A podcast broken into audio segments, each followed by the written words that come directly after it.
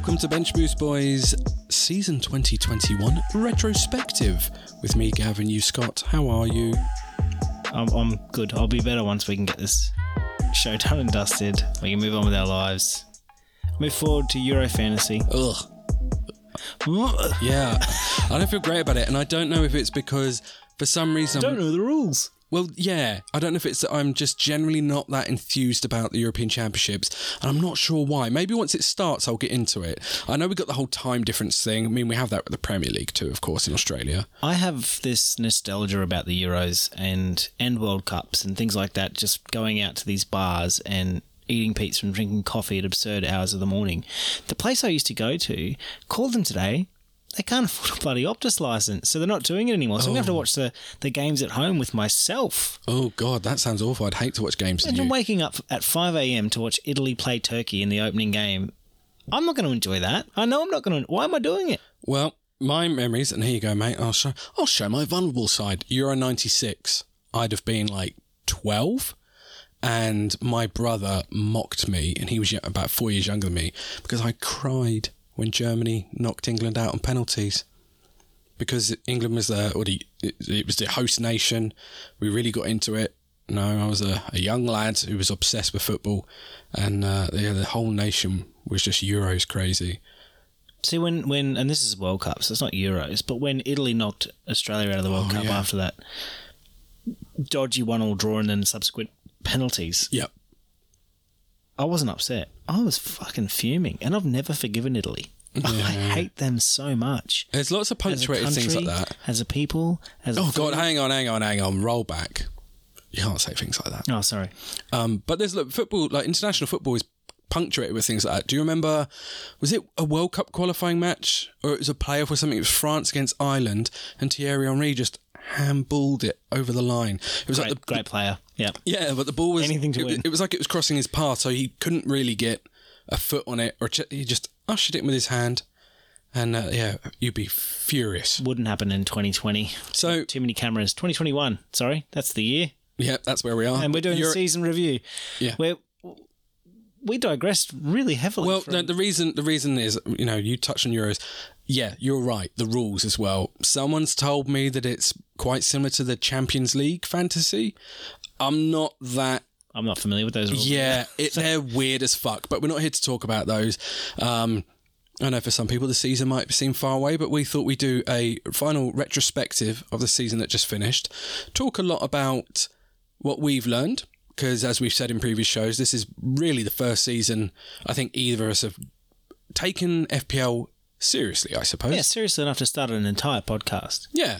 um, which has been wildly unsuccessful, but it's been really fun, and hoping to build on it next year. Yeah. And um, with that in mind, we'll finish the show off with. Uh, What's to come for the Bench Boost Boys, and Yeah. we've got some exciting news potentially about episode one, so I'll hold that off. Uh, but we should, while we're here, give a quick shout out to Stefan De Jong, who was the winner of the uh, Bench Boost Boys uh, Fantasy Premier League uh, Mini league. Li- mini league, yeah. Um, he's actually. Uh, we asked him if he could contribute, you know, just something to this episode, a little bit of a "How did you win?"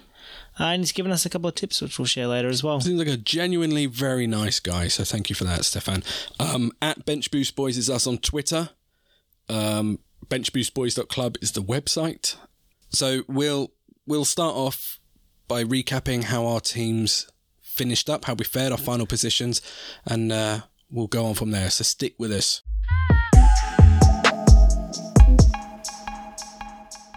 Bench Boost Boys. It does Make sure you got the right button. uh, I have pressed the wrong buttons before. Oh, mm. um, would you like to start then and talk about your uh, your own teams? Yeah, so I'm not going to go through my whole year in review because that would take, you know, 15 minutes. So I'm just going to go through some of the, the salient points. You know, at the end of the at the end of the whole season, the FPL, the official FPL website, sends you out this nice little brief email, and That's I thought there were some cool little things from that that I, I'd throw out there, and maybe some learnings from these things. And overall points finished on 2,291. Didn't learn anything from that. Just learned that I could aim. I, my goal was 2,000, and I smashed that. So aim low, kids. In life, in life. Don't don't set the bar too high, and you will likely jump over said bar. Overall rank of 400k, 401k, 401k. Uh, look, that's something to improve on next season. I'd love to finish higher than that, better than that. A little few weeks ago, I was talking about wanting to finish in the top 100k. Didn't even come close to that, but Well, ju- just to interrupt really briefly, then is what is your goal next season? let me do that next All right, next all right. episode. Okay. Um, I think a couple of the things that I really liked reading. Uh, how many transfers I made? Forty-six transfers all season, um, taking a total amount of hits of forty-eight. Now, one of those points hit, hits that uh, springs to mind immediately is when I transferred in Aubameyang for a, a week, and two days later he went AWOL. It turns out his mother was sick over Yeah, that's right. Yeah. Gabon or something. So Yeah, yeah. I ended up transferring him out immediately. And uh, I did take a learning from that, uh, which I'll touch on a little bit later. Um, but that was a really unnecessary four point hit. Um, wouldn't have changed much about my overall rank or anything like that. But yeah, 46 transfers for 48 points, not too bad. I really like this statistic too. The amount of points I left on the bench. So mine was 285. The global average was 154. So I left a lot of points on the bench. What that says to me is that people are either putting shit players on their bench because they're putting a lot of good players out in their starting 11, uh, or I just really had poor team selection on the day. Yeah. So it can really only be one of a couple of things. Uh, I won't touch on too much else, but yeah, that was my year in review. Okay. I feel like mine is like yours, but more extreme. So, uh, 2,274 points. Um, average game it score 63, all above the average, all very good. Uh, finished at a 480k rank, which is cool. I did set the bar low. I said top mill Um, so, yeah. I did that. I I think I had a str- pretty strong finish to the season, which helped me So with that. Was that top top seven percent of all managers? Yeah, yeah, yeah, uh, top six percent. top side. Um, yeah. So I, I, I, yeah, my strong finish, which showed that I did learn some stuff. Um, I hope so. With points, hits, and transfers, mine's pretty wild. 62 transfers, incurring a total hit of 116 points. Jeez. And the average is 48 points. um yeah, I was bang on the average. Yeah. Uh, my bench, 373 points. Average 154. Now, I did always, my, the whole season, I always had a very strong squad. I never went with the cheapest players to squeeze an extra good player into my first 11. My entire squad was always good. Yeah, so you're like on average looking at around six mil mark for your players as opposed to Mm. the occasional four point five million or four million Yeah. or three point nine million when you could But- fit the Rhian Brewsters into your team. But on top of that, at times I did also do some poor selections. oh yeah, we're all we're all guilty of that. Um, So there was that combo. Um, any any transfers that spring to mind for you? I know, I know you're thinking of one. Mm, Yeah, well, the worst one was Son. Was that game week four? Yeah. when he was Oh, so long ago. he was injured, but then he he wasn't really injured. That was a jump in the gun. He was panicking, and Well, he, he had that red X or the orange Yeah. exclamation mark up until kickoff. And then Mourinho just played him, Yeah, and he scored four goals. yeah. Absolutely devastated. What an absolute And- prick. That's why he was fired. What, Son? No, Mourinho. Mourinho. Yeah, Uh, that's the reason. yeah. The board, one of the board members was an FPL manager. Shut up. Nah, he wasn't. Shut up. But he should have been fired. Um, prick. Well, he was. Who I can't. Who I brought in. Oh shit! I should probably have done my research. The player I brought in came in. We've For, had two weeks to prepare for this episode. yeah, came in, and then went out the next week. Back for Son again. I reversed the transfer the next week. Oh, yeah, I I felt awful. It took me a while to get over that. That was easily my worst transfer this season, and you did the same, right? No, I did do the same. Um, wasn't well. I might have popped Son on my bench. Um, I can't remember. Either way, yeah, upsetting. Well, that was something that uh, I feel like you learned quite quickly as well. Was that whole tactic of if you're not sure if a guy who would be a starting player will play or not, put him on your team anyway because you'll get the auto sub later. Yeah, I feel like we learned a lot of those things quite quickly. Things that even to some of some we, ha- listeners, we haven't got to the what have we learned section yet, No, Gavin. There's no. so many learnings. tip, tip of the iceberg. But I just think that there'll be some things that even to our listeners, some of them it might be obvious. Some of them might be listening now and going, "Oh, I hadn't even considered that." But that will be interesting when we get to that. Um, you want to talk about your chips at all? How'd that? How'd those go? Nah, because I closed the email. Oh, okay. I, I I remember them not being anything to write home about. Triple captain Kane on a really obvious game week He did okay. did okay. Yeah. I think he got eight points. Yeah, Uh, and then one point, so I might have got uh, yeah. bench boost. horrible. Free chip. I think my I think my best game week though did come the same game week I used my wild card. Mm. My second wild card. So I used my second wild card, got about 115 points. So played the second wild card quite well. Um, in saying that, I do regret the way I used my first wild card. I used it very early. I, I didn't trust in the team that I had at the very start of the season. That, in fairness, that's always tricky though, because you just you don't know. Like if you go back and look at your game week one team, you'll see that there's some players who you're like, oh yeah, I had him most of the season, and there'll be some players where you're like, oh my god, I can't believe it. I mean, people thought. I think it didn't Randy Shafter say in his poem, people like Aubameyang being listed as a midfielder. Everyone thought, brilliant. Here's a guy who's literally been top point scorer in previous seasons, and now we get him as a midfielder, so we're going to get even more points. Aubameyang had an awful season. I could. I mean, like if I look at my game week one team, there's really only maybe three players in that starting eleven that would have been not quite set and forget players, but set and forget and not be upset with how your season went. Trent Alexander Arnold, Son Heung Min, Dominic Calvert Lewin. I had a couple of players on my bench. Uh, I had one player on my bench that didn't do poorly either, and that's uh, Matheus Pereira. Um, but the rest of them, yeah, I had Aubameyang. He was captain in my first game, seven points. Mm. Oh, mate, so if you had- scored if- 14. So that, you know, If you had a time machine, you went back without this knowledge to a very weird premise. Uh, you'd pick that team every time, more or less, because uh, I bet you before that first whistle was blown, you were probably very happy with your team, yeah, and that wasn't big. You know, you didn't do anything wrong. It's just it's hard to know where the season goes. Like I scored m- much more points or many more points in the second half of the season than the first Mora, yeah. more points. And and part of that will be because we got to know who were the starting players, who were the form players, who were the form teams, and we learned some stuff. Yeah, and you look at some of the players that some of the players that you're looking at this at the very start of the season, you're thinking, God, Matt Doherty signing for Spurs, great signing mm, by that mm. team. Played one hell of a season for Wolves the season before, forty-seven points in total for last season. Yeah. Horrible.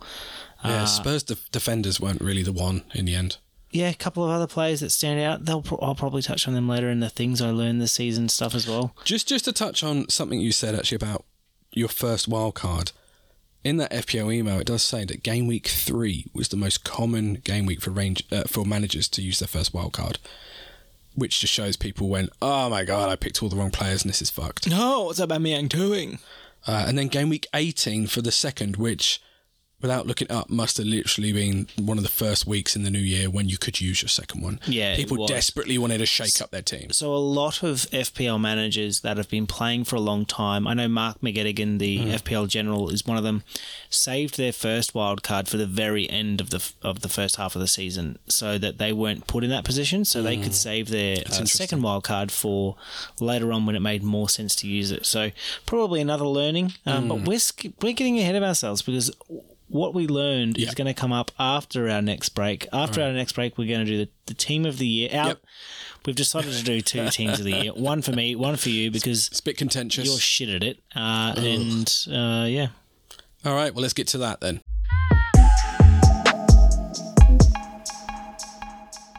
Bench Boost Boys. Well, I hope we don't uh, fall out here. let's just do it together. Let's hold hands. Goalkeeper. We've both selected Emi Martinez, Yeah, Aston Villa. Hell of a season. yeah, fantastic. That's about where it ends in our defence, apart from Stuart Dallas.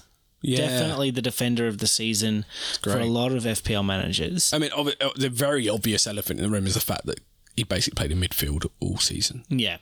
And uh, he didn't win the uh, Premier League Defender of the Year award or anything like that, or Premier League Player of the Year award, or PFA Player. He didn't win any of those awards, There's no love for Leeds. but uh, he had a hell of a season. And he was one of those players that if you didn't have him in your FPL team, every single week when you watched him, you just cringed at how many points he was scoring. I remember at the start of the season, I went for Ayling ahead of Dallas because last season, like in the championship, Dallas had played left back a lot, but there was these question marks of who was going to be the starting left back, which is also why a lot of people chose Barry Douglas.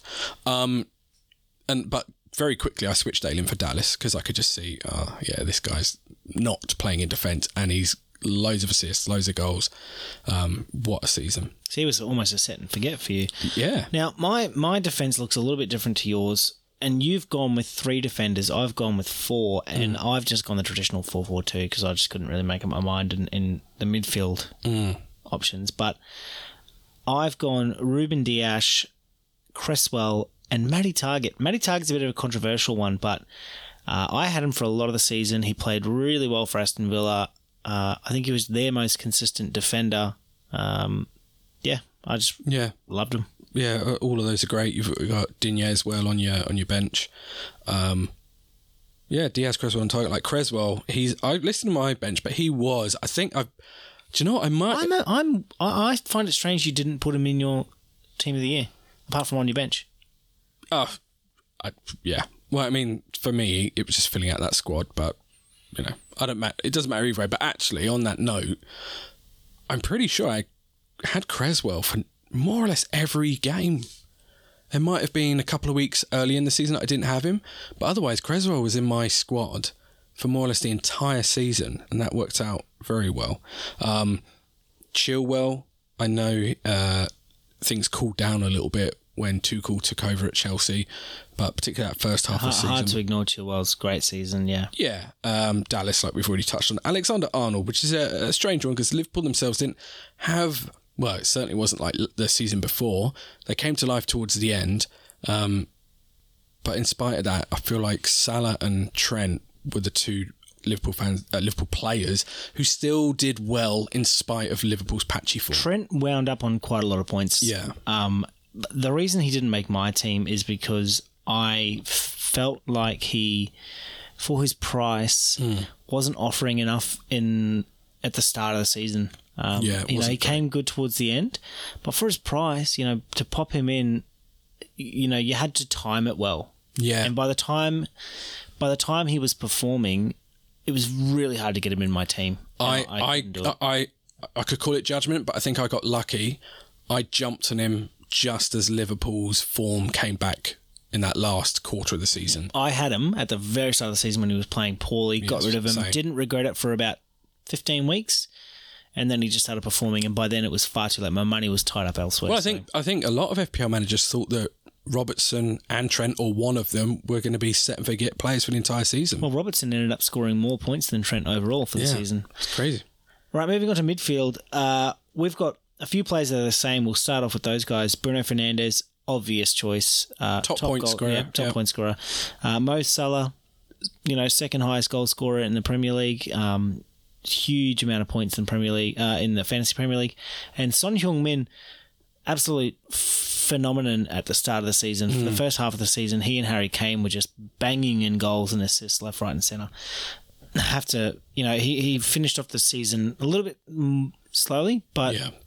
Not poorly. No, well, his form was patchy, but when he did perform, he, he wasn't sort of guy who just get one assist every week. He might have a bunch of two pointer weeks and then suddenly get two assists and a goal. Yeah. From there, it does get a bit different. Like I said, I've only got four players in my midfield, so I'll finish off. I've got uh, Soucek. FPL managers loved him for the Mm. Yep. for the first half of the season, and uh, I loved him too. I did get rid of him eventually. Bought in Lingard for him. Um, straight swap there. I think I had doubled up on the West Ham midfielders for a little while, Yep. uh, maybe one week, and then I got rid of Soucek for, and I preferred Lingard in the second half of the season, which was a good move in the end. Um, but I just want to acknowledge the the epic start of the season that Soucek had. Absolutely. And we've both got um, Gundogan on our bench uh, again. Yeah, he, When- he was an FPL when, manager well, when KDB was out for quite a bit, that guy came to life and suddenly he was a number 10. Yeah, there were like 10, 10 games in a row where he was just scoring or getting an assist. Yeah. He was like king of the game week a whole bunch of times. It, that was just such a purple patch for him.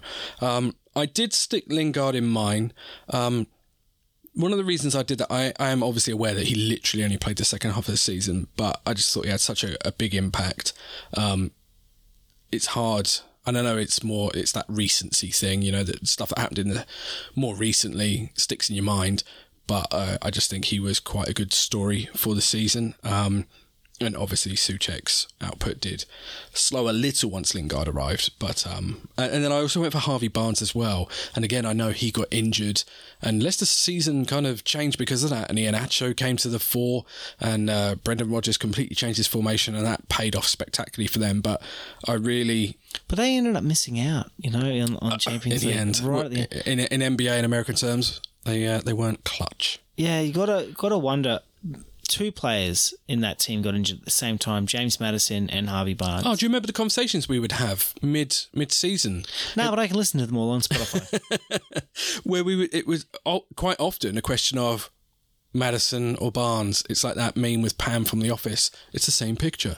Um, though both Maddison and Barnes were having a phenomenal season, they both got injured.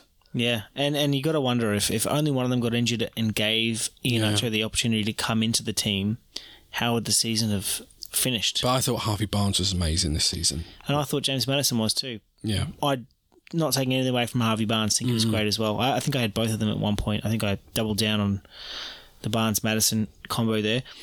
Lastly, we'll finish with strikers. Now we both have the exact same two, and the, you can't argue with this. No. Harry Kane, Golden Boot, also got the most assists of the entire Premier League, uh, and we both had Bamford. You know, for Yep. that budget, five five million or five point five million dollar pick. My my brother had him in his team from game week one.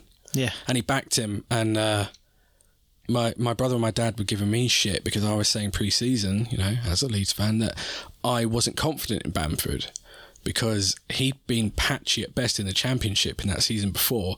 Um, the kind of guy who needs five chances to actually take a chance, um, and I wasn't convinced, and he proved everyone wrong. yeah. But now we can say in Bamford we trust. You know, he, he had a great season. And uh, special mention to Ollie Watkins. Ollie Watkins, yeah, Aston Villa. We both have him on the bench.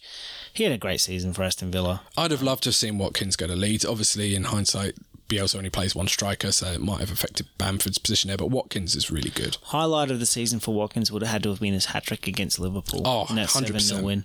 Um, should mention too, we both had Meslier on the on the bench as our goalkeeper. Second Yeah, goalkeeper. and he was shortlisted for like um, one of those Premier League awards for uh, like the one of the Young Player of the Year. I don't, he didn't win it, but um, he did get shortlisted. And Meslier had a, a good standout season. He, such a young keeper.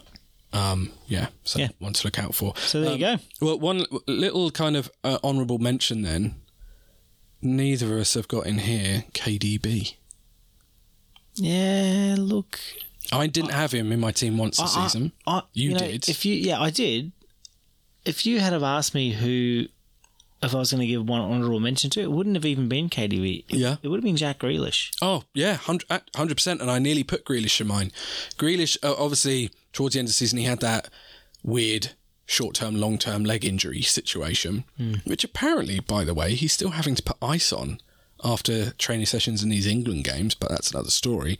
Um, yeah, KDB though. What what's strange one? Price point injured for a bit. Yeah, just not the output for someone that has Yeah. that kind of price on them. And of course, Aubameyang. That you know that story speaks. for. Sorry.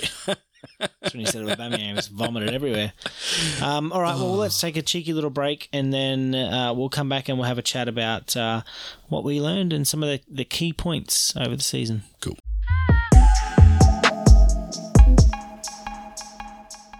Bench Boost Boys. Okay, and we're back. Um, Scott, would you like to start this section then with Stefan de Jong's tips? Yeah, so we we did reach out. Um, Stefan De Jong won one hour our mini league. the Bench He Boost also- but he also League. he finished with an overall um, rank of around three thousand. Phenomenal. It was effort. insane. Yeah, so he'd be easy top one percent of managers, top top point I- zero. I remember when he joined our mini league and we checked it and suddenly there was this guy with like 400 more points than us or something. We're like, oh my God. So he, he's uh, we reached out and said, "What you know? What are your tips? You know, first one, have fun and try to avoid hits. Now, having fun, that's a decent tip, but sometimes, and Randy Shafter will will back me up on this, I'm sure. Sometimes it's impossible to have fun. No, I, uh, uh, and you do see on Twitter a lot of people getting very stressed out. I mean, Randy, I hope is well and I hope his mental health is okay. And I view his tweets very much as entertainment. But there are lots of people who get very stressed out by it. And I always hear, you know, you mentioned him earlier, but Mark McGettigan, FPL General, on his podcast, if you listen to that, he will regularly say to people, don't get too worked up, go and have a breather. Forget it. Like Yeah, especially back from the game for it. yeah. especially if there's like an international break, he's like, just go and forget about it. Take a break from FPL because it can really wind you up. I actually, I've read a lot of people on Twitter, you know, FPL managers on Twitter. It's 50 50 those who are participating in Euro and those who aren't. Now, I have an itch to scratch, and that is me participating in this stuff. But there are a lot of people going, you know what? I need this break. Yeah. from FPL, and that makes sense. Totally get it. So, yeah, uh, Stefan De Jong, actually, pretty good advice. Just have fun with it. Don't uh, don't, take, it too seriously. Uh, try to avoid hits. That's another one. I think we'll. I think just looking at our points on our run sheet, which we've Mm. prepared well in advance, um, we're both going to probably touch on that as well. Massively. Um, but he had a really great, very specific tip, yeah. and I'll read it out. Uh, when when there are weeks where you have multiple good captaincy options, um, use those weeks to do something different. And a great example was game week 37. There were three good options: Harry Kane, Bruno Fernandes, and Mo Salah. Each of those players had really easy fixtures, so it was obvious that the majority of players were going to pick one of those three players.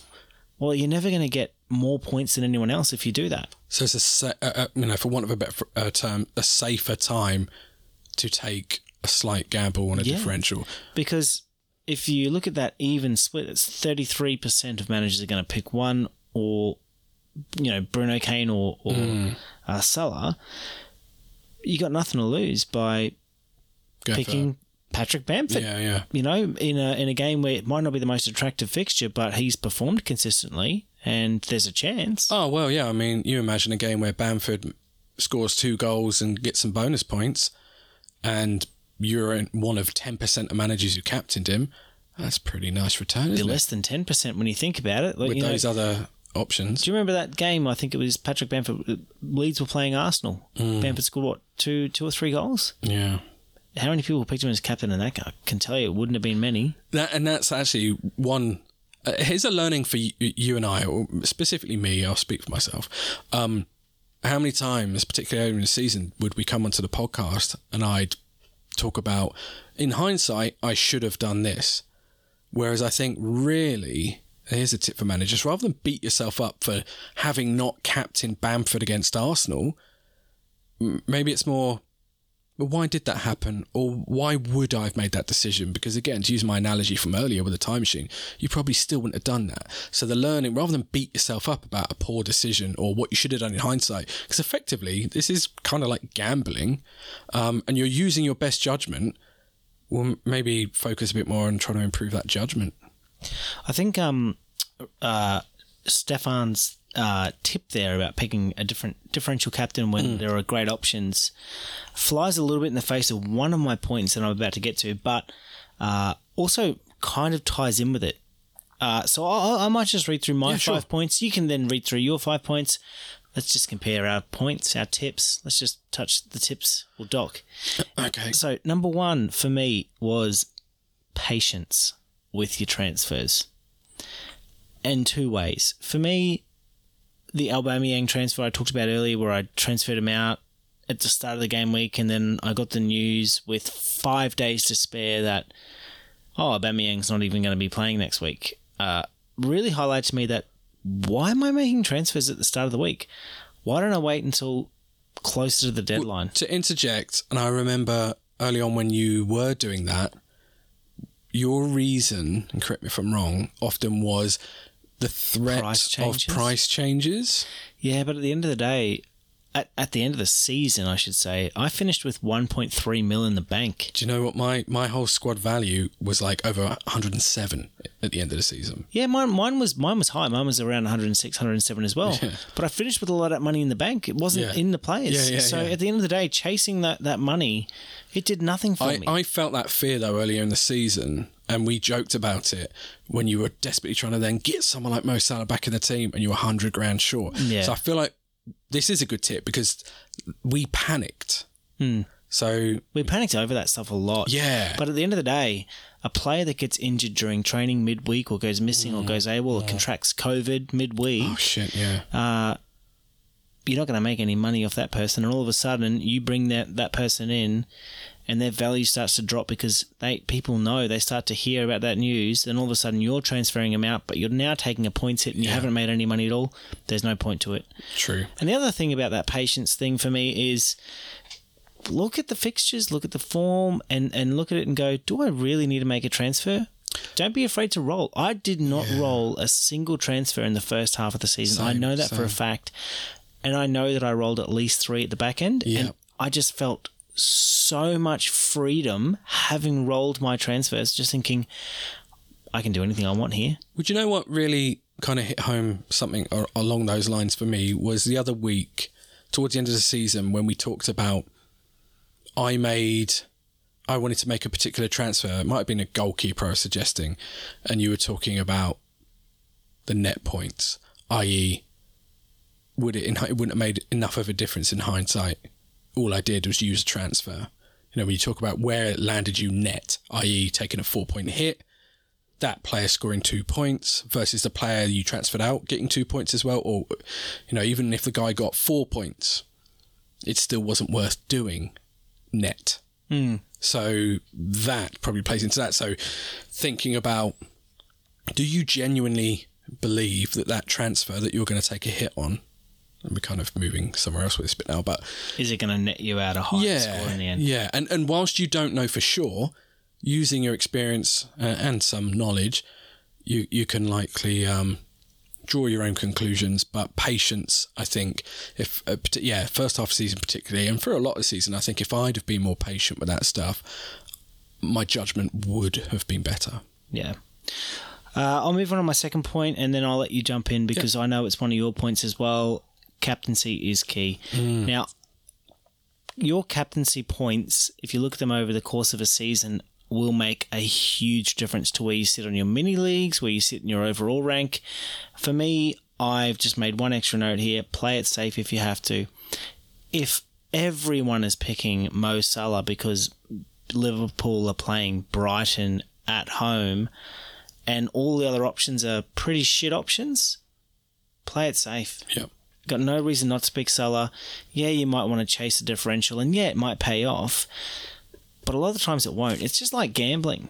You know, at the end of the day, there's a reason why there are favourites for those sorts of things. Yeah. And like Stefan de Jong just mentioned, if there are three favourites, that's when you should be really looking at those differential Yeah.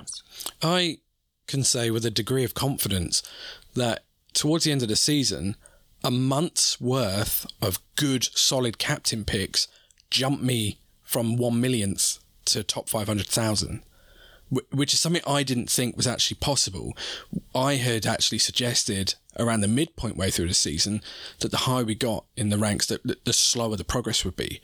But actually, doing some of these things consistently, i.e., good captain's picks, rolling transfers, not making rash decisions, not taking point hits, I shot up quite quickly. Yeah. And so you've got captaincy picks there as well. Did you have any other notes to add to that? Um, the only thing I would say is that, uh, and this is, I'm sure there are figures to back it, but slightly more anecdotal, and I see this spoken about on Twitter a lot in the FPL community.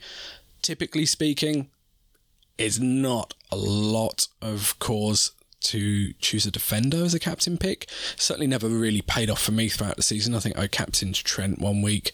Um, uh, yeah, I, I would back up what you, you said that in most of those weeks where there's one obvious captain pick, um, you should roll with it. Yeah, it changes a little bit once you get towards the end of the season, and maybe you're looking for lots of areas to find differentials because you're trying to catch people in mini leagues. But most of the time, and if nothing else, like you said, because of what it means when you compound all those captains picks. You're doubling the points. It's not like the difference between Barnes and Maddison, and you get one point either way. It's doubling all the time. So yeah, over a course of 38 rounds, um, there's a huge difference. And I've seen some stats doing the rounds online that literally show that the managers, the higher up the rankings you go, the better the captains picks were, or the more points they got from the captains picks. Um, so yeah, um, outside of those weeks where there's a few solid options, it doesn't pay off to try and be cocky. I did it. I did it for about four weeks in the kind of one third That's when the I way. jumped over you. Yeah, one third the way through the season, I started scattergun style, picking, you know, Rich, Richarlison here or someone here, thinking that I was going to get the jump on people, and it never paid off. Yeah. Uh, my next tip was uh, patience with your chips. There's lots of patience Uh, here. And it was about uh, the wild card. Now, the wild card, I played it in game week three or four. It is, and likely will always be, uh, the most valuable chip. Free hits great, bench boost great, triple captain great, but you can fuck those up. The only way you can fuck up a wild card is if you pull the trigger too early and you don't believe in your transfers and you don't start to utilize your free transfers each week. If I could go back in time, I would not have done that first wild card. I would have been patient. I would have been more uh, careful about the team selection in building out a better team. But pulling the trigger on that wild card so early really limited my ability to do a lot of uh, a lot of uh, proactive planning towards the end of the first half of the season. Yeah, Uh, and ha- hamstrung you a little bit. yeah, and then I had I was forced to use my second wild card. Now that second wild card paid off, uh, but I would have been better off using my first wild card at the end of the season, just like Mark McGettigan and all the, all the pros, and then holding on to that second wild card for when I was up Shit's Creek without a paddle, like everyone else, when there were only f- you know six teams playing or, or, mm-hmm. or, or ten teams playing because you know half the games were bloody cancelled or postponed because of different fixtures for other cup cup games. Yeah, well, I- I, I mean, I think the the fact that the average week for the first wild card was game week three goes to show that you know the the rug was pulled under a lot of people because you didn't know where the land lied, who was going to play, who was in form, but also goes to show that it's a if you if you're not that well planned with it, if you haven't got a strategy, um, or you're not following lots of these tips from, from the likes of Stefan and Mark, um, it's a quick way to fix fuck ups. Um, and yeah, I did mine in like game week five. Um, but yeah, you're you're right. Patience on that probably would pay off, and not just patience, but just the strategy around it. Trying to look at the the season, um, remembering what you did in the seasons before, and, and seeing where it works. Because my second wild card, I used it in game week thirty one, and that was fantastic. That that really worked well for me.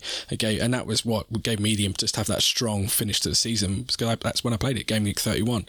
Yeah, I mean, you did have a really strong finish this season. Uh, my my last, my um, second last point. Um, you know, I'll go to my last point because we both share it, and that's Okay. the limit your points hits. Oh, fuck That's me. an obvious one. Yeah. You know, I I was I was at the average, and I still felt like I was probably taking too many. You know, I took 48 points hits over the course of the season.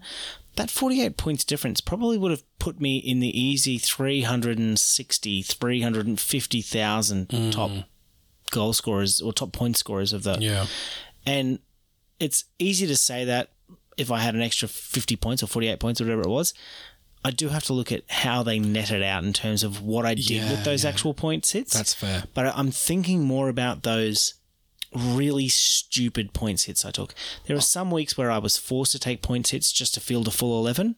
I don't regret those ones. I do regret the early transfers. Well, even I mean, yeah, outside of actually going back and working it out, which as much as it'd be very painful, um, would still be interesting. I think you could probably safely just divide the number in half and still go, yeah, I'd have got that. I mean, mine was three hundred and seventy odd, so I could confidently say I'd have got a whatever 150 points more. Um, for me, I think I I needed this season to do that to get that stuff out of my system because at the time, I mean, I pretty much took a minus four most weeks. Do you want me to be your sponsor next season? Like, you know, if you come to me and you're having a craving or an itch to do a transfer or, or Yeah. take a massive I'm points like lead, I can say, Scott, I'm gonna click the button. no, no, no, no, Um, no. Here's a thirty. Here's a thirty day chip. You haven't taken a Ah, transfer. I think no, but I think I'll be good now. Oh, I'll be good.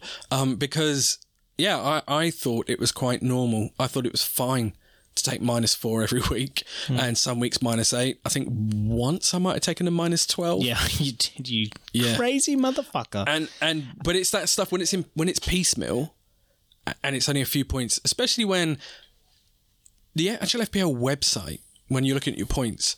Yeah, it says it there in tiny text, but it doesn't show your net point score, so you feel quite good about your weekly score. If you go onto uh, other websites that will generate the stats for you, like FPLGameweek.com, um, and others, they'll show you your net score, and that's a lot more sobering because Ben, some kind, sometimes uh, bench boost boy, he uh, for the final game week he took twelve, and then when he saw on that website what it meant for his net points because it's just there in black and white on the screen, yeah, he was like, oh shit, that really affected my total points for that game week and my game week rank.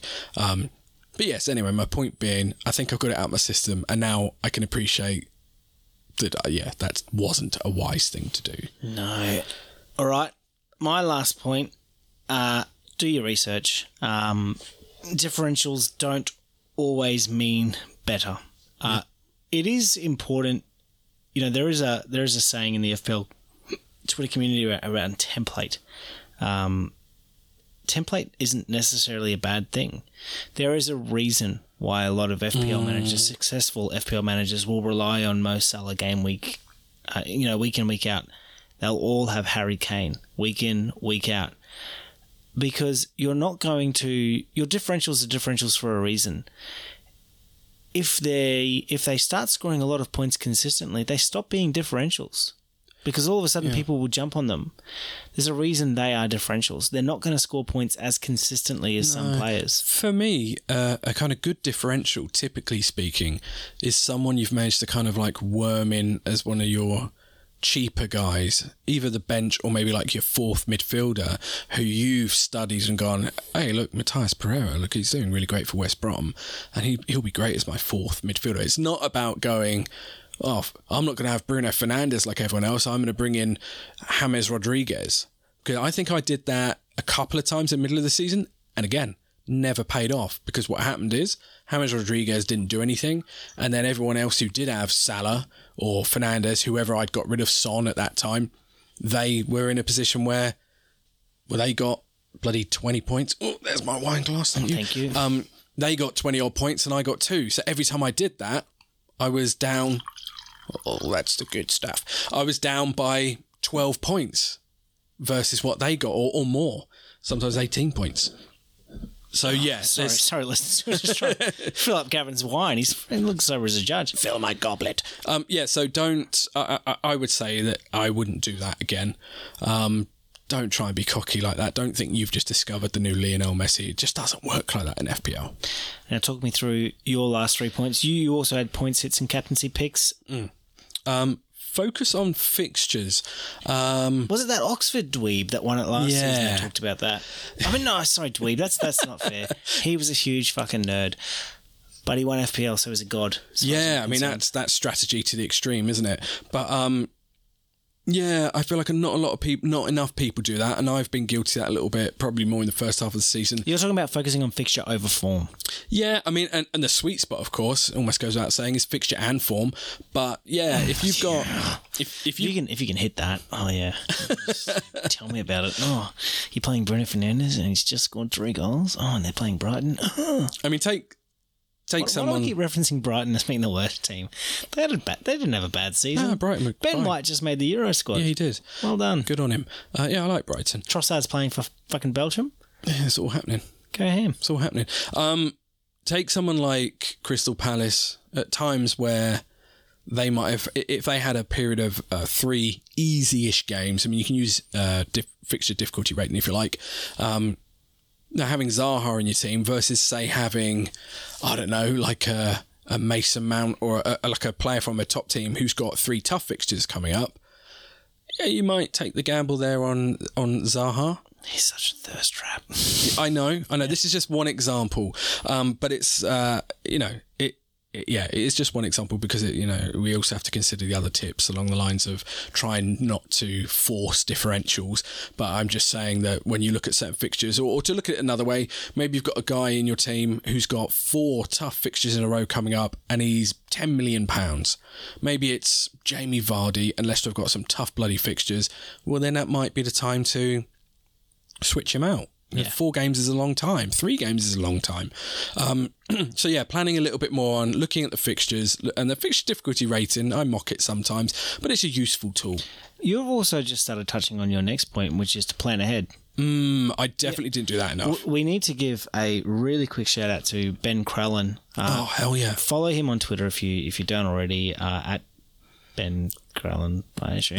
Just just I'm Google search. Ben Crellin Just Twitter. Look him up. You'll find him. Um, you know, he provides a pretty clear. Uh, you know, it- it's it, you look at a spreadsheet and you think, oh god, that's complicated. He actually makes it uh, quite easy to read uh, in terms of where there will be potential double, triple game weeks, things like that. Blank Where, like he works out logically where the FA or the Premier League are likely to slot in Yeah. games that have been postponed or moved. Makes it easy for us speds that don't want to pay attention to that sort of stuff. Yeah, so use those resources, A- and he's already come out and suggested when Manchester uh, Manchester City's games or no Chelsea was it Chelsea? Sorry, Chelsea. It's Chelsea. They won the they won the Champions League. He's already saying that when yeah got there in the end, they're going to be in the World Club Championship, which happens around December January time.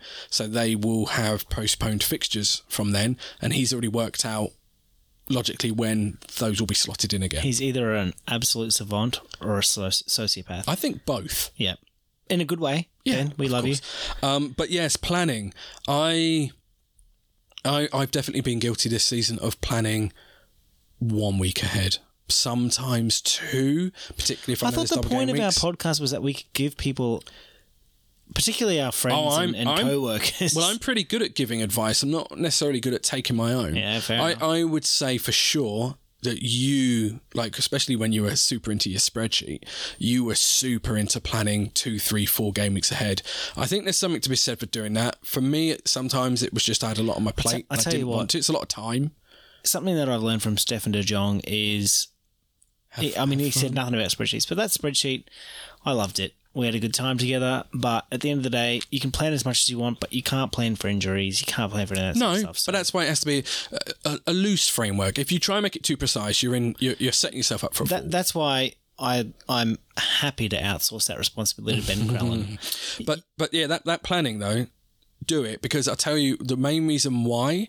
Um, put that effort in because sometimes that's your gateway. Again, going back to the other point about focus on fixtures, you should look ahead. So then you can find out when some of your expensive guys or, or whoever are about to hit a series of very hard fixtures.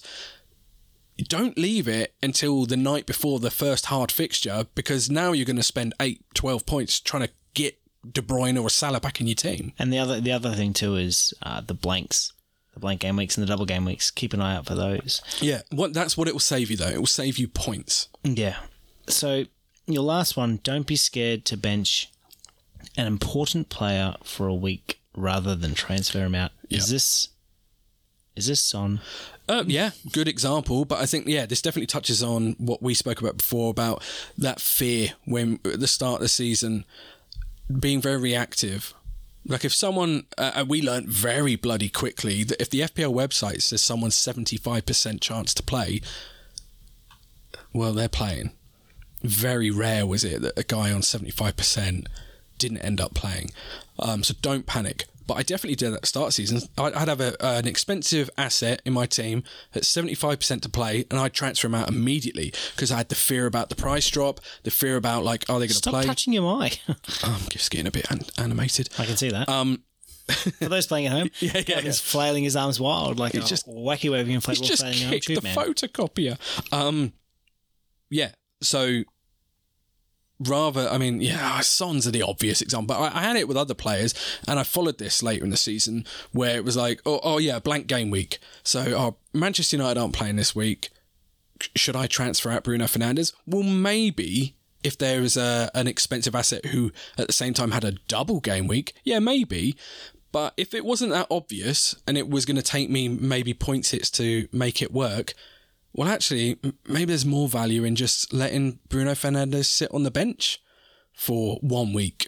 And the irony for me personally is, as I said at the top of the show, I had a very strong squad for the whole season. So it's not like I was, you know, the only options on my bench are people who just will never play or who've already left their club. Someone's going to be able to step in. So, yes, don't rush to get rid of someone because they're out injured or suspended or are on a blank game week. Yeah, if they're expensive and they're going to miss three games or something, go for it. Yeah. But And save it, roll a transfer. and on top of on top of that, you know, if they're injured, if they're not playing, that's that's fine. Bench them, whatever. Have a solid bench. If they're injured, pop them in your starting eleven. And if they actually aren't going to play, rely on your first sub. Make sure you know what your first, second, third sub look like. Oh, 100%. oh, that's something else we learned. Oh yeah, uh, and and yeah, the the other one where yeah, just make put them in the pitch anyway and let them auto sub out because you just never know. Because if we'd have done that with Son, would have been a different story. Do you know what would also be quite uh, you know again a quite laborious thing, but would be interesting? Is next season if you run two versions of your team, start with exactly the same team, and every time you go to make a decision and you think, oh that guy's injured, should I transfer him out? Have a a cautious version of your team, like the serious one, and then one where you're like, I don't care. We're not doing. You're not doing it. We're not doing But I'm just saying, theoretically, I mean, I know what the result would be. Well, in, in theory, communism works. Go, come on. No, but all I'm saying is, like, you know how that would end. If you follow every one of these tips, it, if you follow these things that might seem a little wishy washy or, or you don't see the value, every single one of these is going to save you points. yeah. Because I don't think people understand that strongly enough that you lose points. Like you know, you're taking a four point hit here and there, but over 38 games. Yeah. All right. Well, let's wrap it up. We'll uh, we'll take a quick break and then we'll come back for a, a, a nice little. Let's tie the bow on this episode. Move on with our fucking lives. And talk about what we're going to do next season a little bit. No, we'll talk about what's coming up next season Yeah. in terms of uh, our when we're going to probably start recording again and all that crap and, and, and stuff. Just give us a second to talk about it. Press the button. Press wait. Press the button.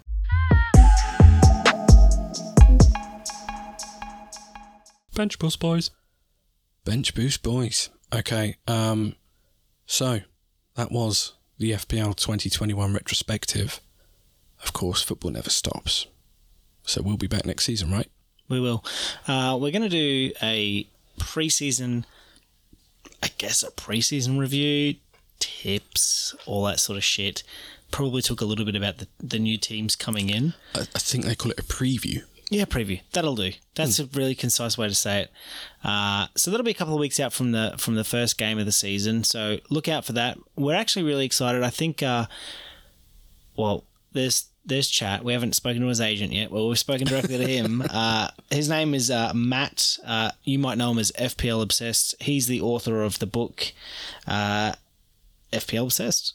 Basically, uh, I'm going to order it just while between now and the next episode. I'm going to order it, read it. He's going to come on the episode, uh, the first episode of the season next season, uh, just to give us some of his tips for the season. Uh, try and basically do one of those uh, TLDR versions of his book for the pod. Um, it'd be great to have him on and just get some of his tips. He finished quite highly last season. That'd be awesome. Um, yeah, and published author. God, he's like a famous person. uh, yeah, so his best overall rank was two thousand four hundred once. God, that's good. Yikes. That's pretty good. He can give it. He can teach us some stuff. I hope so. Um, but yeah, obviously next season we're going to have a, a, three new teams in the Premier League. Uh, we'll have to get to know a few of their players coming in. Uh, Norwich is one. Brentford, God, they had a good good season. They had a one of the highest, uh, the highest goal scorer in English uh, league football history. Ivan Toney for something like that, some thirty odd goals in one season. Yeah, I'm, I'm happy to see Brentford get in the Premier League. That'd be good. And then another team whose name I can't remember. Wasn't it like, was it Watford? Oh, really? Was it? Again? oh, sick of yo-yo them. teams, mate. Um, yeah, so as you said, we'll, we'll do a little preview show and then it will be game week one forecast. Yeah, the forecast. God, I'm looking forward to that. How crap our teams will be. Again. I know. I know. We didn't do that last season on the pod because we, we decided to start the pod about six episodes Yeah, in, game six, week, six weeks game in. week so- six, yeah. All right. Well, listeners, like I said, uh, we'll be doing Euro Fantasy. We'll post a link to our, our league on We'll tweet Twitter, about it. but I don't have it here in front of me. It's on a different website. It's not. It's not FPL. It's not FPL. There's is it? no. There's no huge cash prize like there will be next season. Uh. um, it's just for fun. But thanks for listening. We'll catch up with you next season. And uh, at Bench Boost Boys is the Twitter. So send in some questions for us, um, especially for our esteemed guest. oh yeah, for Matt. Send questions in for Matt. He's an expert. Yeah, at Bench Boost Boys. And we'll catch you in a, in a few weeks. Goodbye now.